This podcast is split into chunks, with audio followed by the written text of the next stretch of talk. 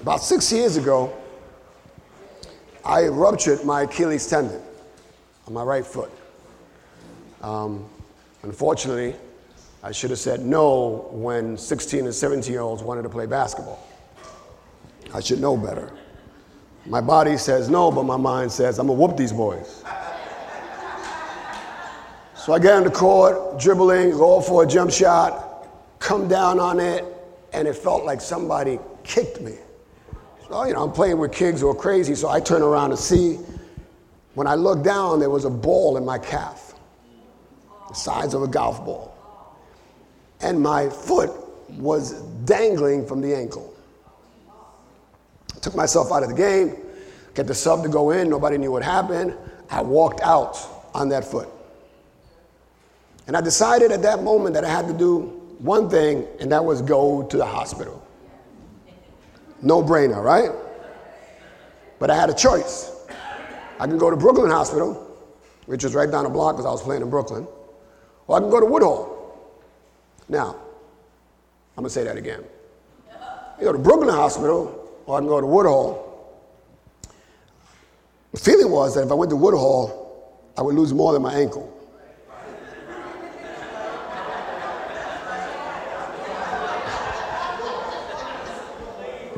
Again, I'm not criticizing the hospital. They got a great labor union, right? You want to have a child, go to Woodhull.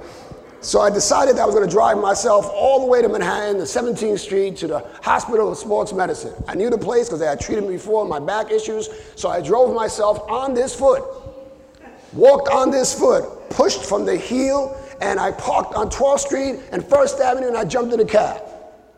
This was all planned out because I wanted to save my leg. Made it to the hospital, they wrapped me up. It says, next day you gotta have surgery. They knew exactly what it was. They wrapped me up. And the next day I came in, it was Thursday. And I came in and I had the surgery. Now, I was awake for the surgery. Because what they did was they gave me what they call a nerve blocker. Anybody know what that is? It just numbs the area that they're gonna work on. So from here down, I didn't feel anything. It was numb. It felt good. Straight up. I was completely numb, and they did the surgery, and I, I, didn't feel anything. I was watching it on the camera, the guy's talking to me. It's a nasty surgery, but I was glad that I was awake. I could see what they were doing. After that, I got picked up by my family, and they said, Okay, we're going home. I said, Nah, I got a Bible study to do. Thursday nights, 6 p.m. If you guys don't know, it's Warrior Soldiers Men. It's a Bible study that I've been doing for about 13, 14 years now, where men gather, and we have a Bible study. And I came here and I put it right there and I elevated my leg and I was fine. Let me tell you something. I was feeling good. Like, like I was, like, you know, I had a couple of guys make a comment like, you got to make a meeting now, like all that stuff, right? But I, I wasn't feeling anything. The pain was not there. I did the Bible study, and again, I'm not saying that I was brave, I was saying I was strong. I'm saying that that nerve blocker was doing its job. It was taking care of the pain.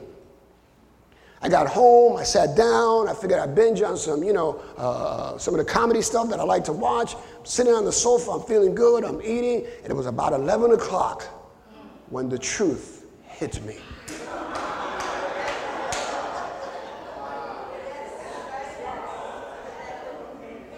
The reality of what I had done all day came rushing into that moment, and I was hysterical.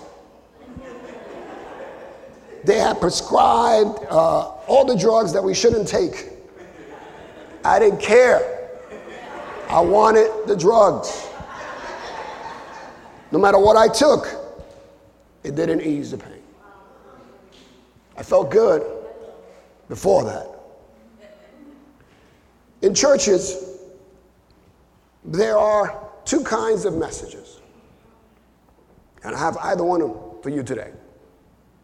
You can hear something that empowers you and makes you feel good, or you can hear the truth and be set free. The choice is yours. I'm grateful that the truth flows from this pulpit on a regular basis.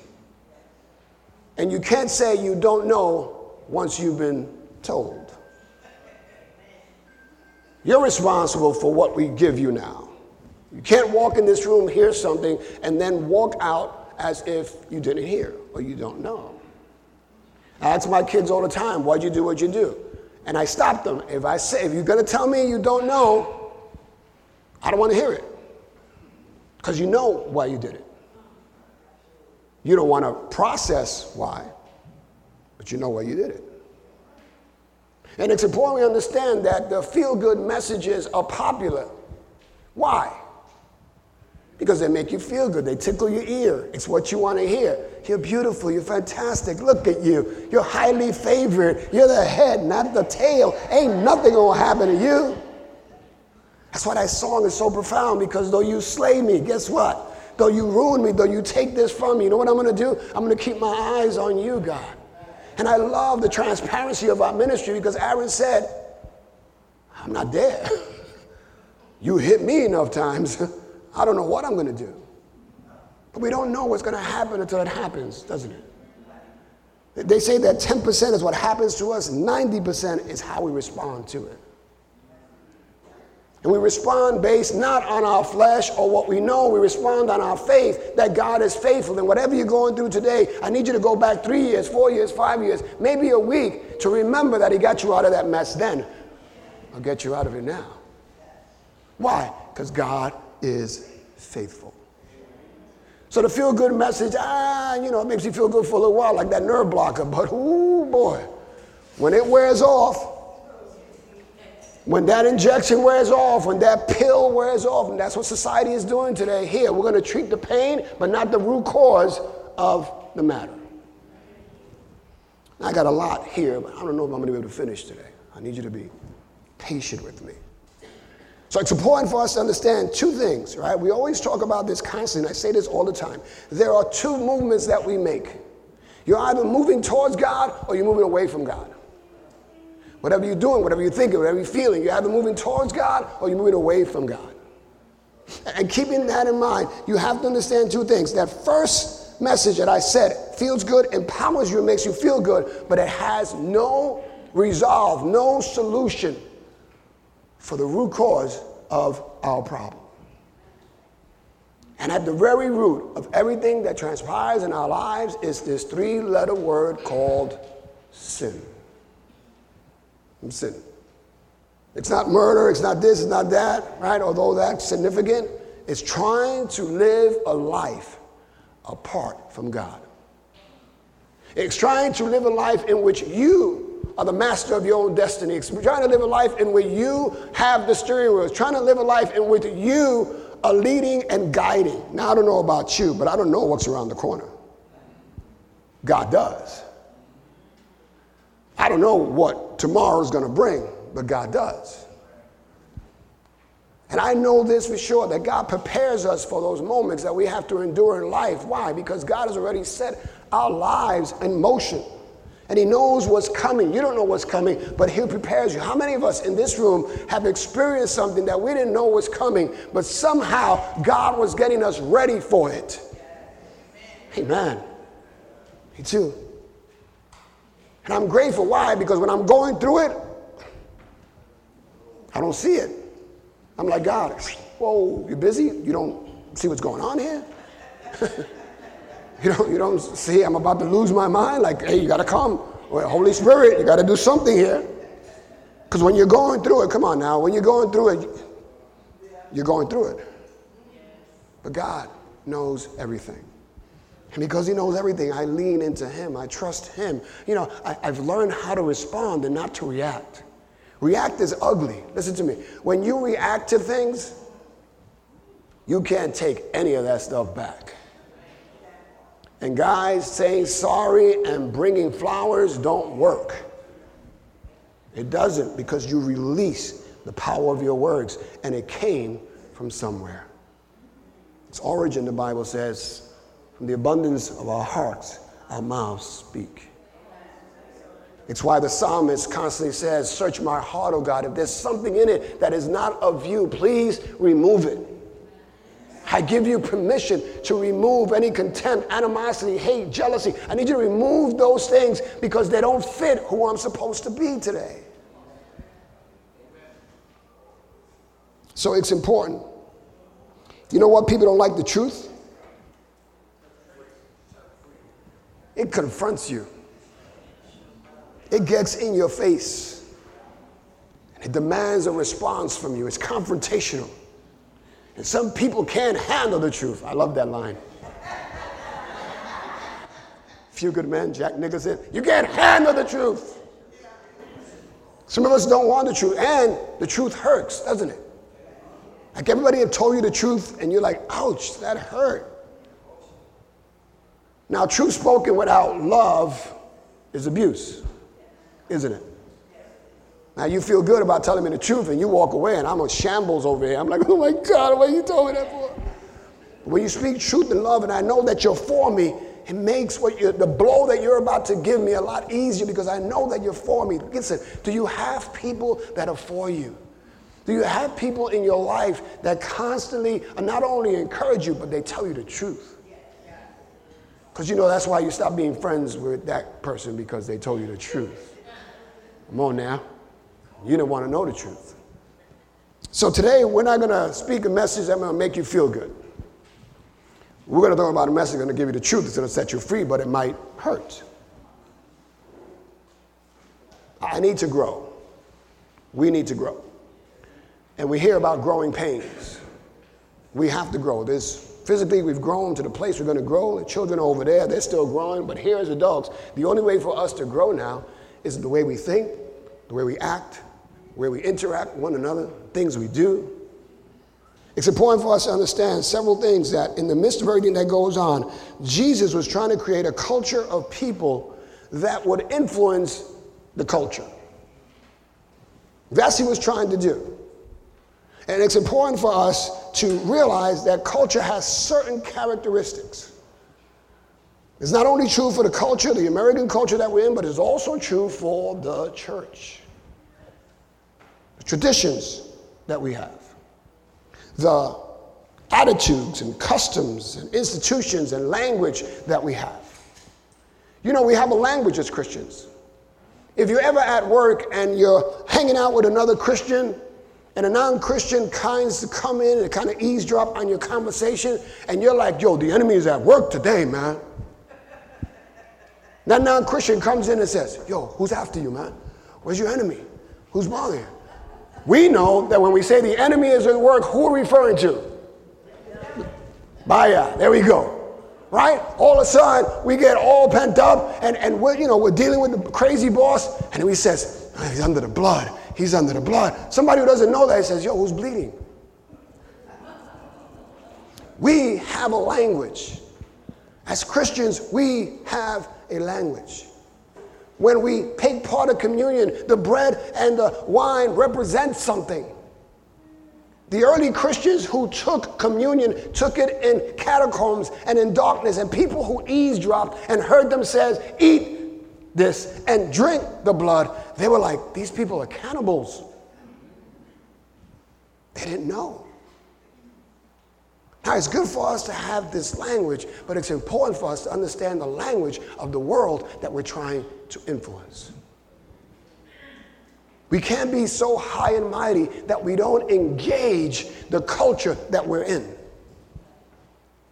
We, we cannot think of ourselves having arrived and have a conversation with someone who's a newbie, a person who's just coming around, a person who's just trying to figure it out. For you to start saying, you know what book you need to read? The book of Revelations.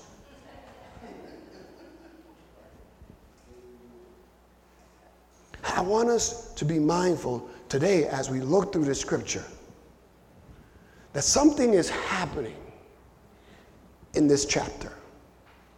God is not only involved, but God is for Adam and Eve. Now, we get a chance in the 21st century to kind of look at this scene, and, and I, I love it because um, I love going to plays and I love, you know, being in the audience and feeling what's happening. And, and when I look at scripture and I walk into this story, I have the privilege of knowing what I know, knowing what happened, knowing that this was the greatest tragedy that ever happened. We are still feeling the repercussions of what happened in the Garden of Eden. And as we walk through this garden, there are three questions that God asks. Three questions. Can we put up those questions? Three questions. First one is, Where are you?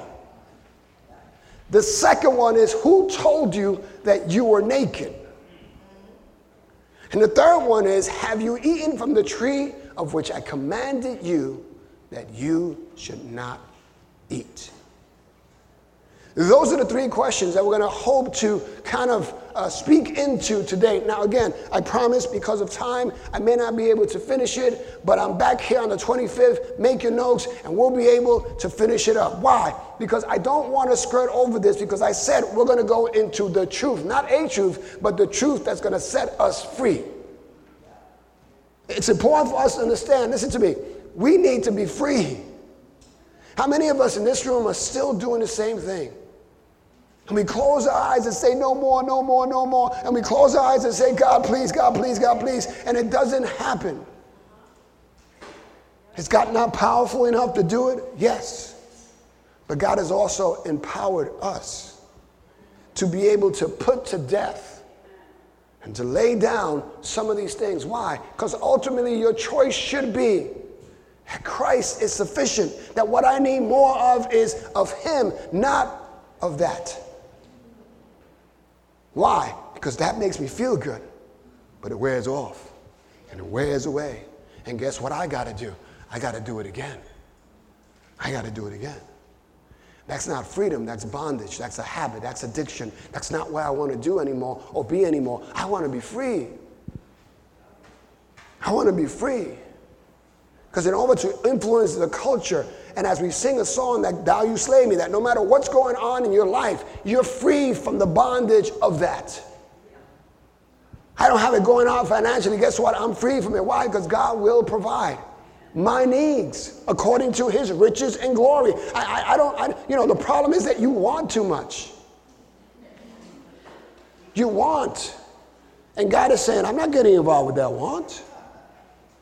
You want that, but you don't see how much it's going to cost. My son is always sending me high end vehicles, pictures of high end vehicles. Yesterday, he sent me a picture of a BMW 6. And then he said, Dad, there's this you know, website that we can go on and we can rent high end vehicles. I said, Am I a rapper or something, bro? I'm not doing that. But then he gets hyped up about that, but he doesn't realize the cost doesn't realize the consequences. What happens when you get behind the wheel of a fast car? Go fast. Go fast. And you know, there are people on the road that have nice cars too, but they have these lights and they have these sirens and they like fast cars too. It's the same way when we look at something and we don't really think far beyond that moment, not realizing that everything has a string attached to it. And it's leading you somewhere. Wouldn't it be wonderful that you're no longer led by something, but that you're led by the Holy Spirit?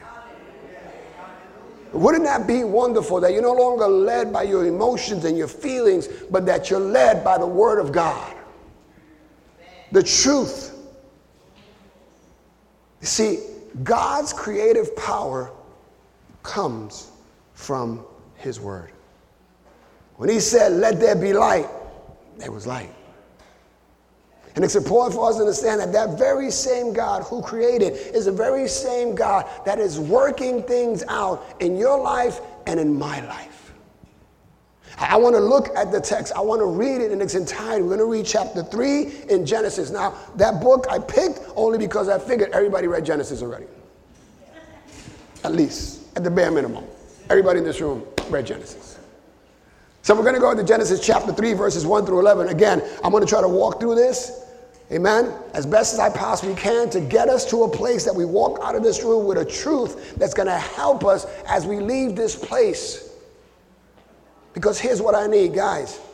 I don't, I don't need to continue to wrestle and to struggle God has already made me a victor. God has already given me the power. God has already has laid something out. Not only has, if you're a Christ follower in this room and you have said yes to Jesus Christ as your Savior, as your Lord, if you've confessed your sin, if you repented from your sin and realized, I need Jesus, He is empowered you. He has put something in you. He specifically said, I'm going to send one like me who's going to live within you.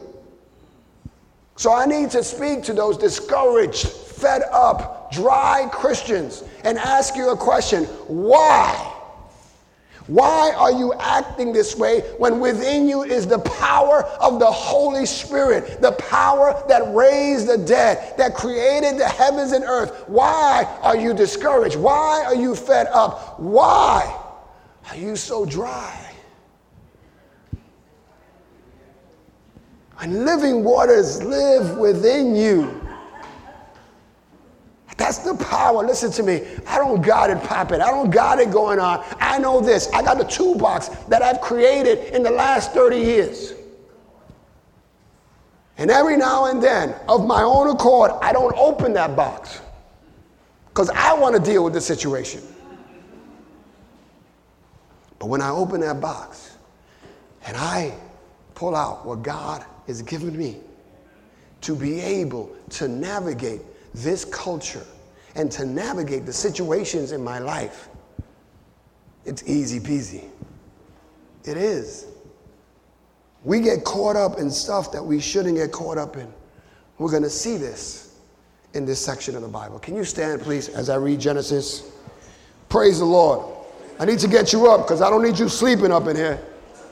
Anybody's, I, need, I, have, I have to get something to throw at you. All right, I'll, I'll throw this. Anybody fall asleep? Boom. Okay, we're going to read the scripture. It says, Now the serpent was more cunning than any beast of the field which the Lord God had made, and he said to the woman, Has God indeed said, You shall not eat of every tree of the garden?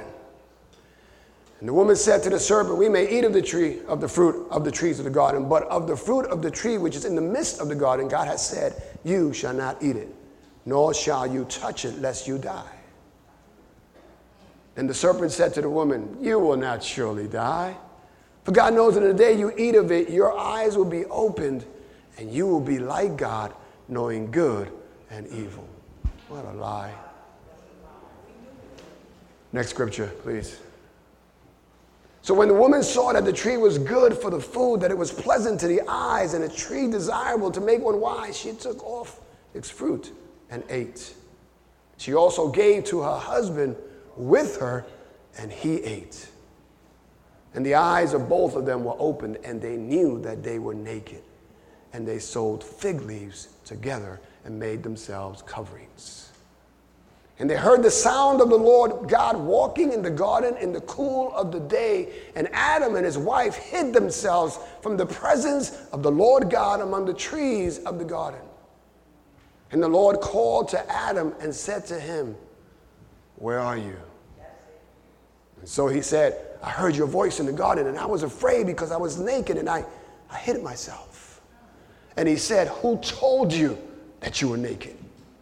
Have you eaten from the tree of which I commanded you that you should not eat? That is a reading of God's word. You may be seated.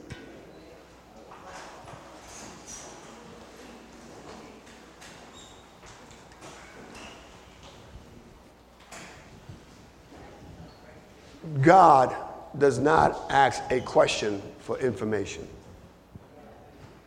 He knows all things.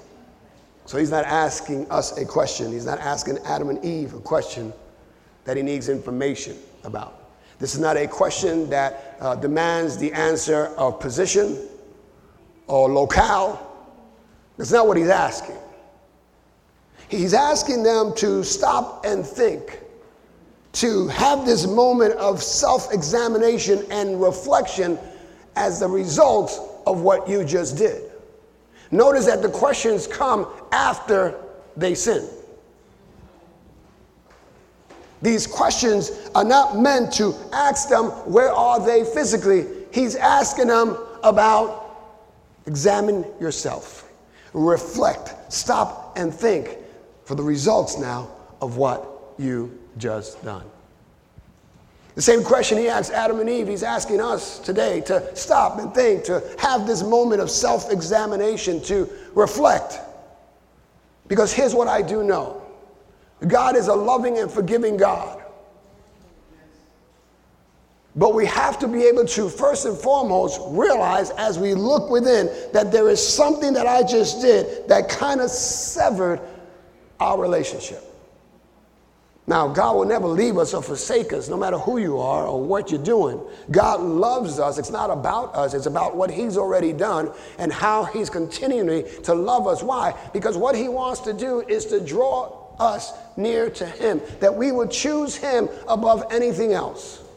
That we would enter into a loving, caring relationship with the very God who not only created, but a God who is for you. God who's providing for you, a God who's protecting you, a God who has promised to heal you. And, and it's so important for us to see that, that what's happening here, God is not asking for information, He wants to stimulate thought. You ever stop by somebody and ask them how they're doing? Listen to me. Don't ask me how I'm doing if you're not going to stop to listen. How you doing, bro? How you doing? Don't do that. You opened up a moment where I can be vulnerable and transparent and authentic. And if you're a believer in Christ, your role is to pray for me, not to gossip about me. To pray for me, to pray together, to, to shoulder my burden, to, to help me get through this moment. You know that you're here as a direct result of people having prayed for you and people who are still praying? My mother exhausted herself praying. Wasn't even a, a follower of Jesus Christ. She was just done. My mother in law, calluses on her knees. God bless her soul. God took her quietly into the night. I love that lady. I love her because she saw that her prayers answered in my life. She saw me all jacked up and messed up. But she prayed on project floors project floors, cement. I would go into a house and I would get offended because she was praying. I would go visit her. You know, I got to visit the in laws. You know what I mean? That's what you got to do. And I would go in and she would be in the room and you could see her with the door open on her knees praying. And I'm like, hey, doesn't she know we're here? Like, where's the hospitality here? Where's the host of the house? She was doing what she knew she needed to do. I'm going to say that again because there are things vying for your attention. There are so many distractions. There are things that you're grasping for and moving, and you're not doing the thing that you need to be doing. She got a chance to see me get saved. She, she got a chance to see me be ordained as a pastor. She got a chance to experience that. And, and she would look at me with that smirk. That smirk, that like she knew something that I didn't know, that I did not know. Like I said, we've run out of time. We need to come back to finish this. The first question, it's not about position. It's about for you to self examine and reflect. It's a self examination of the soul. How the soul is the mind, the will, the emotions, right? It's what motivates us. What is it that motivates you today? Because the big idea of this whole talk is answer the questions. Where are you? What is motivating you? Why do you get up in the mornings? Why do you do what you do? Because until you know the why, you're not going to know the what.